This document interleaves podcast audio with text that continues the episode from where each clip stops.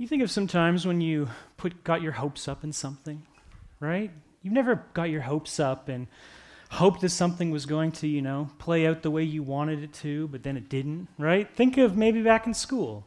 Um, there, you have a crush over on the other side of the room, and you're just hoping that that person would actually acknowledge your existence, right? Or maybe you're really hoping that you make the cut this year to get on the team. I remember my grandmother, she, uh, before she died a few years ago, she told me, when I was a kid, she told me a story when she was a girl of where she was really hoping in something, but it didn't play out the way she'd wanted. She, you see, when she was eight years old, um, it was 1939. And in 1939, King George VI and Queen Elizabeth made an all like cross Canada tour of the country. And they were taking a train mainly, and they're going from place to place. And I don't understand how it happened, but for some reason, one of the official stops for the royal family, for the king and queen, was to stop in my grandma's little farm village in north of Toronto, a little place called Zephyr. Ontario, like probably a couple hundred people. I don't know why they stopped there. Maybe they had to refuel or something. But, anyways, the king and queen were scheduled to stop in her little village. And so you can imagine the buzz that's going around. And what further excited her was word got out, maybe at her school, that they were going to be asking, you know, a young girl to get a bouquet and present it to the queen. And my grandma said, you know, how badly she hoped that she would get picked as an eight year old to be able to give a bouquet of flowers to the queen.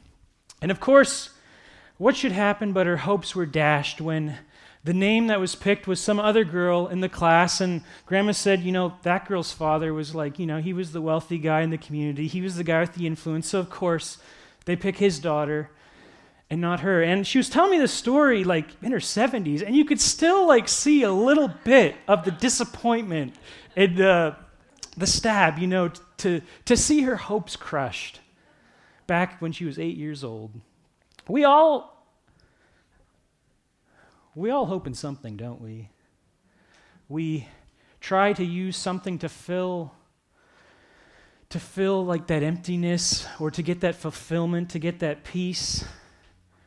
And we're always trying to find something to fill it, to, to fill us with hope, to fill us with purpose. And sometimes what we do is, you know, we'll put, we'll put our hope in maybe relationships, thinking that that person will just make my life great and I'll be happy for the rest of my days. Maybe we put our hope in success, like if only I get to that next level of success, whatever you call success, and you're just like, if only I get there, then I'll be happy. Or maybe some of us, we think more stuff makes us happy, because that's what the advertisements tell us, right? You can't be happy until you buy the thing that they are trying to sell you. And so we try to fill our lives with things that are going to make us happy, but you know what happens sometimes is it just doesn't always satisfy. That, that hole inside's still there. And so some of us, we get disillusioned and we start to think, well, maybe I'll never be filled. And so we turn to something maybe like a quick fix, a temporary fix to cover up the emptiness and pain. And maybe you know people like this. Sometimes you'll see people um, like every weekend, they party hard because they're just trying to like escape the feeling. Or sometimes you'll see people, they'll just go from like relationship to relationship to relationship to relationship. And probably even they have no hope of actually continuing something um, lengthy with someone, but it's just like they don't know what else to do. And so they're just like on for the ride, looking for some pleasure when they can get it, thinking in the now. Sometimes people, you'll turn to something maybe that is rather addictive because you like that quick, like that, the fix even though it doesn't last. And sometimes what happens, unfortunately, is sometimes people even, that's not good enough. And so people think that maybe, maybe like escaping life itself is the only way. And I don't know, the last I checked, I could be wrong on this, but the last I checked, it was like, um, in Canada, like 11 people died of suicide a day in Canada. And you know, in the last 200 years, we have, our quality of life has increased so well. Like, if you think of like our great, great, great grandparents and the life they had, and the technology, the medical system, all this, we have it so much better than, than then, but yet still, I think hopelessness is still a, an epidemic in our, in our culture. And my, the question we need to ask ourselves is, is there any hope for this human predicament of hopelessness? Is there any answer? And if there is an answer, is it available for everyone? And today, of course, um, since I am a pastor and, uh, you know, read from the Bible up here, I want to go to this book today because it says that there is hope for all of us, and it's through this person of Jesus. I love one of Jesus' words in John 10:10. 10, 10. He says, "I have come that you may have life and have it to the full. I've come that you may have abundant life, hope in Jesus." I want to read to you um, one verse, Romans 15:13, and this is what Paul says. He says, "I pray that God, the source of hope, will fill you completely with joy and peace because you trust in Him." And then you will overflow with confident hope through the power of the Holy Spirit. What is this hope Paul's talking about? You know, I'll say this. He's not using the word hope the way that we use it in everyday language. Often we use the word hope for wishful thinking, right? Like, I hope it's not going to rain today, even though there's an 80% chance, you know? Or it's not. It's not optimism, you know, those people that just always look on the bright side, regardless of reality. That's not what he's talking about here, but rather hope in Scripture is talking about this confident trust and expectation that in God everything's going to be okay through the person of Jesus for what he has done for us. We need that kind of hope. Uh, Emil Brunner said this quote once. He said, What oxygen is to the lungs, such is hope to the meaning of life. You know, you can, you can live a few weeks without eating, you can live a few days without drinking, but how long can you live without hope in your life. And Jesus, today, He wants us to find our hope in Him, the one who is unchanging, the one who, Jesus said, I'm the same yesterday, today, and forever, the one who took our place and died on a cross so that the effects of sin and death eventually could be done away with, the one who wants to take us to Himself to be with Him for eternity. This is the one that Jesus, He wants us to put our hope and trust in Him. And you know, saying things like Jesus is the answer, it's, it's a little bit of a cliche and it's a little bit like sometimes if people say that when you're going through a hard time, you're just like, that wasn't really helpful. you know, sometimes that phrase, Jesus is the answer, seems like a little too simplistic for the complexities of our problems. But I'm wondering today, what if we just look at that idea again with fresh eyes? That maybe there's something that Jesus came to give us that nothing else in this world can give us. And I want to look t- at today of why putting hope in Jesus is different than putting hope in anything else. Any person, anything. There's a difference in putting hope in Jesus he can provide in ways that nothing else can when we put our hope in it. And that is number one is this we can have hope because God gives us Himself. What do you think is some of the greatest gifts God has ever given us? Some might say, well, life. That's a gift. It truly is. Some might say salvation.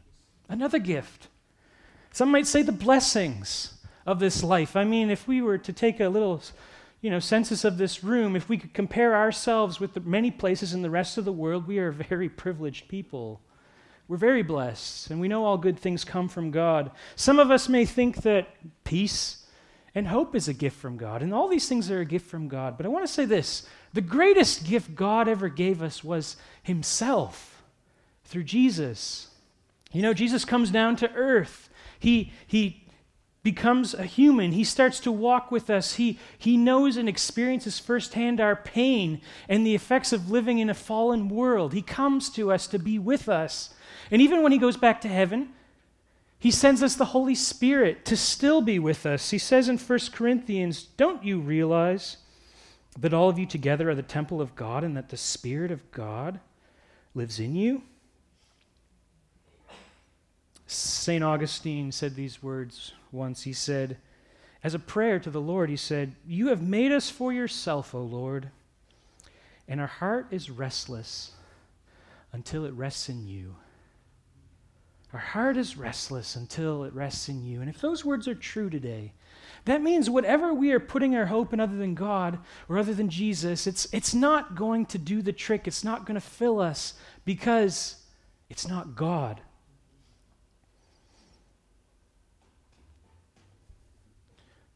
More stuff in our lives may fill our garages, but it ne- doesn't necessarily mean it's going to fill our hearts. He wants us to trust in him and the greatest hope we have is that he gives us he gives us himself. You know, people no matter how good a person is, they are going to disappoint us at times. They are going to not be there for us when we need that person most. And yet, God is not like that. He's always the same, He is always there. In Hebrews, it says, Let us hold tightly without wavering to the hope we affirm, for God can be trusted to keep His promise. One of those promises today is that He will always be with us if we call it to Him. In Isaiah, it says, Don't be afraid, for I am with you. Don't be discouraged, for I am your God. I will strengthen you and help you. I will hold you up with my victorious right hand. And you know that that passage isn't just a promise to Isaiah, it's a promise to to all of us today. Sometimes even the best of people aren't going to come through and be there for us, but the Lord promises, He says, I'm always going to be there for you. He gives us Himself.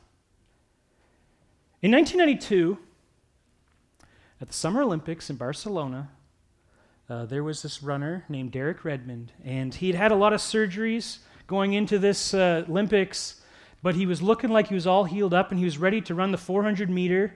And so he, he does the first round and he gets the best time. Things are looking good for him. He uh, gets to the quarterfinals and wins that race. So now it's semifinals, 400 meter, Summer Olympics. And, you know, the gun shoots off and they start running and things are looking good. But then around meter 150 in the race, he tears his uh, hamstring. He tears his right hamstring and just drops to the ground, like in pain. And you think it's all over. I guess this is as far as we get. And, you know, as the, as the people are coming out with the stretcher trying to take him off the track, he says later, he's like, I felt like I needed to finish this race no matter what. And so he, he refuses help at the moment and he tries to get up and like hobble towards the finish line in pain. And at the same moment, someone from the crowd starts running down the bleachers and like jumping over the barricade, like pushing security aside, and runs out to this guy and puts his arm around him and holds him. And I have a picture here of that, that scene. And that other guy was Derek's dad. And the two of them, you know, hobbled in pain, and you can just see his face like what he's feeling right now. The two of them make it all the way to the finish line. Now, officially, he's disqualified because you can't have outside help to get you to the end, but it didn't matter. For the 65,000 people watching, when they crossed the finish line, they all stood and gave a standing ovation to them. There's something touching that touches our, our hearts when we see something like this. And I bring it up because it reminds me of how our God relates to us as a father. It reminds me that He doesn't just sit on the sidelines, but when we're in need of Him, when we are crying out to Him, that He comes and He gives us Himself. And sometimes that is even more important than the help that comes, just to have Him close. That's our hope today. That nothing else in this world is going to give you, that God gives us Himself. Second reason is we hope in Jesus it isn't dependent on our circumstances. And you know, that's a good thing. Why? Well, I think because we often believe this lie that tells us, and we hear it maybe through advertisements all the time, this lie that says to us, you just need the right things in your life and you will be happy. Right? You just need those right things and you just need to chase after whatever that is, get everything right in your life, and then everything will be okay. But often what happens? Kind of we kind of fall into and become like the kid the day after Christmas, right? Who those presents that he'd been looking forward to for so long and his parents had bought, um, you know, a day or two after Christmas, they lose their shine. And you go back to your old toys. And sometimes it's like that when we're chasing this lie that things in our life will make us happy. Or maybe you finally get with that soulmate that you have put all your hope in, you realize they're just as broken as you are and everyone else. Or maybe you realize that you can't control what comes in and out of your life. Like there are unforeseen crises and circumstances that happen to you that you didn't ask for, but they're there anyways. And so what do you do? How can you be happy if your life isn't perfect? That's where Jesus is different because if Jesus is in our lives, it doesn't matter what is going on because our hope isn't coming from outside, it's coming from Him who is with us. You know, there's a there's a teaching that sometimes goes around the church world that basically says, um, they don't frame it like this because it sounds bad, but basically saying that, you know, Jesus is your Santa Claus, and uh, he will he will come and make you happy by giving you all the things the advertisements say you need, right? He's going to give you all the all the toys you want. He's going to give you a good life, a blessed life. He's maybe even going to, you know, make sure your health is perfect. And if you're not getting that and experiencing it, then it's because you don't have enough faith. The problem with that, that viewpoint is um, it's not exactly biblical. Let me just explain why. I want to quote to you from 2 Corinthians where Paul's writing, and he says this. He says, I have worked harder, been put in prison more often, been whipped time without number, faced death again and again. Five different times with Jewish leaders gave me 39 lashes. Three times I was beaten with rods. Once I was stoned. Three times I was shipwrecked. Once I spent a whole night and a day adrift at sea. You're kind of getting the point, aren't you? I have traveled on long journeys. I've faced dangers from rivers, from robbers. I have faced danger from my own people, the Jews, as well as the Gentiles. I have faced danger in the cities, the deserts, and on the seas. And I have faced danger from men who claim to be believers, but are not. I have worked hard and long, enduring many sleepless nights.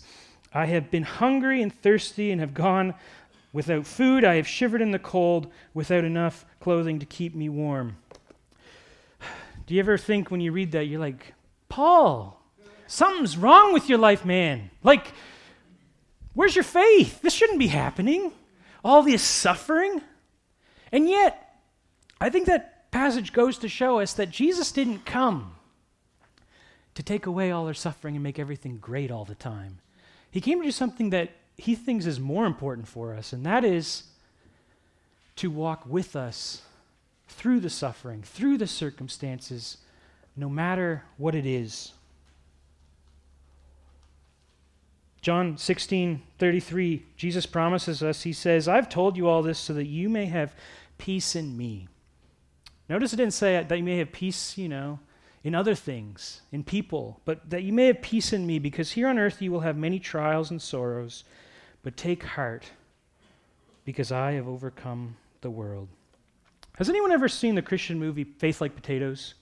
I think it's, uh, I got the first picture up here. Um, it's basically the, the life story, or part of the story, the life of a, a South African farmer named a- Angus Buchan. And the story goes is that, you know, Angus, he moves from Zambia to South Africa years ago, and he has nothing like but his family and the shirt on his back, and he's just trying to make a go of this farming and business. And so he just works like seven days a week, just keeps driving to make something of himself. And eventually, like, after a while, when you never take a break, bad things start to happen to you, right? I don't know if you've ever been there, but he just starts like to get like wired inside. Like he can't rest. He can't like settle down at night. He can't sleep. He starts to get angry and just become very irritable. And his wife just notices this change in him and gets concerned and says, We need to go to church. And they didn't go to church. And so one Sunday, for some reason, Angus and his family, they go off to church and this little church, and instead of a preacher preaching, they have just different people sharing what God was doing in their life and at the end of it all, a person gets up and says, If you would like to experience that peace that has been described today, why don't you come to the front and give your life to the Lord? And for some reason, I don't even know if he truly knew what he was doing, but Angus got up in that day and he went forward. And you know, God began to do things in his life and to change him, but God didn't take away all his problems. He walked with him through them. He says in, in, one of the, in one of the clips in the movie, there's a time when a fire breaks out on his farm and it's going to the neighbor's place and then into the neighbor's woodlot, a like prized lumber woodlot, and he's, they're all trying to get this fire out to no avail. Finally, they give up, and as one last ditch effort, as some of us, we always do, you know, well, let's just pray because we have nothing else to do. And he prays, and somehow there was no cloud in the sky, and somehow it started to pour rain and put the fire out. And he realizes that, you know, praying in faith, God does stuff. And the, the, the title of this movie gets its name because of one summer the experts were saying it was going to be a drought year. Like this is like an El Nino system, so it's going to have it's going to be just a dust bowl. And they said if you don't have irrigation, don't even bother planting because you're not going to get any crop. And Angus felt from God that God was telling him to have faith in him, more faith in him than to have in the weatherman. And so he goes out and decides to plant potatoes that year in faith. And it was a dust bowl year. It was dry and it looked like nothing was going to grow, but yet when they went to harvest, they had all these potatoes that came up in this dust bowl of a summer. And Angus is still going today. He's in his late 70s, I think, and he's an evangelist. And he, he set up this big men's conference in South Africa that happens every year. Thousands of men come to it. And I think I have a picture of the actual Angus now. And um, if you ever listen to Angus talk for more than five minutes, he's one of those guys that like joy just starts filling up inside you because he's just he's got this this attitude like God is good no matter what. And someone once asked him like how do you keep peace and hope even in the hard times in life? And he said this for instance, he started to pray many years ago. He said, "Lord, for instance, if this crop gets wiped out, as sometimes crops do, he says, then I know you've got another plan for me. Because I've given you my life, I've given you my farm, I've given you my wife, my children, my business, my staff, my animals. And he says, when I pray that, an absolute peace would come over me. Hope in Jesus isn't dependent upon our circumstances because as long as Jesus is in our lives with us through it all, it is enough. If you're having hard times, he is enough. If you're having good times, praise God. But if things aren't going so good, it's okay because maybe God's using this time to show us that He is enough in the moment, to show us that our joy doesn't have to disappear just because the good times disappear. He wants to show us that He will carry us through today. There's hope. There's hope in Jesus. I want to just, as we get ready to close, I want to read this verse from the Psalms, and David talks about hope and hoping in God. And he says in Psalm 62, verse 5, he says, Let all that I am wait quietly before God. All my hope is in him. He alone is my rock and my salvation, my fortress where I will not be shaken. My victory and honor come from God alone. He is my refuge, a rock where no enemy can reach me. O my people, trust in him at all times. Pour out your heart to him for God is our refuge. I'm going to ask the worship team to come on up. My question is as we close is what are you putting your hope in this morning? What is it in? Have you put your hope in something that's going to last? Are you putting your hope in Jesus? Have you asked him to come in and to be your Lord. Maybe to have like an Angus Buchan moment at that church where you realize that other things just aren't satisfying. They're not filling the hole in my heart. Have you said, Lord, I want to follow you? I want my hope to come from you alone. And some of us, we have put our trust and hope in the Lord. But as often is the case, I have found that it's so easy to get your hope on other things as you walk through life. You get distracted off God and you start to put your hope in other things. I'm wondering if, as we begin this new season in fall, where it's new beginnings, if we can just like reconsecrate and commit our lives to Jesus and say, Lord, you are where my hope comes from in life. You are where my joy comes from. Of course, I'm so thankful for the family that I love and the blessings you've given, but at the end of the day, you are where I find hope.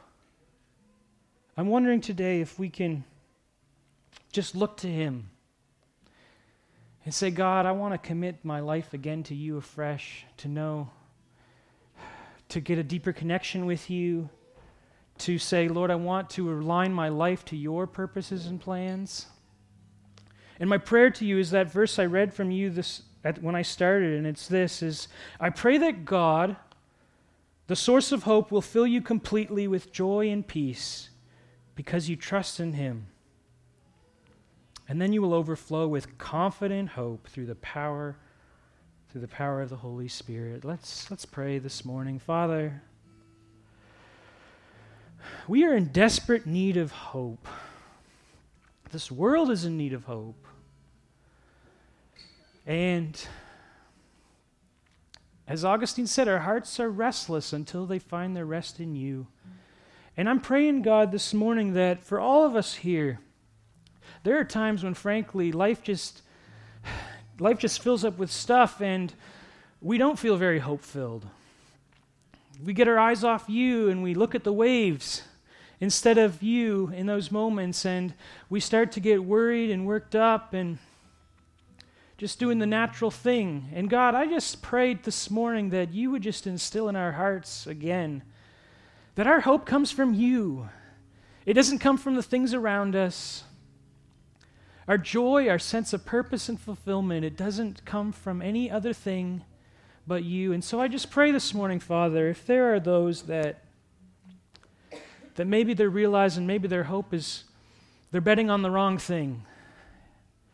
To Lord, just give us that humility to come into you and say, God, I want you to be my hope this year. This fall, I want you to be my hope. I want you to be my strength. I want you to be the fulfillment in my life. And we just, we ask you to come, Lord, to fill our hearts with your presence right now. Amen.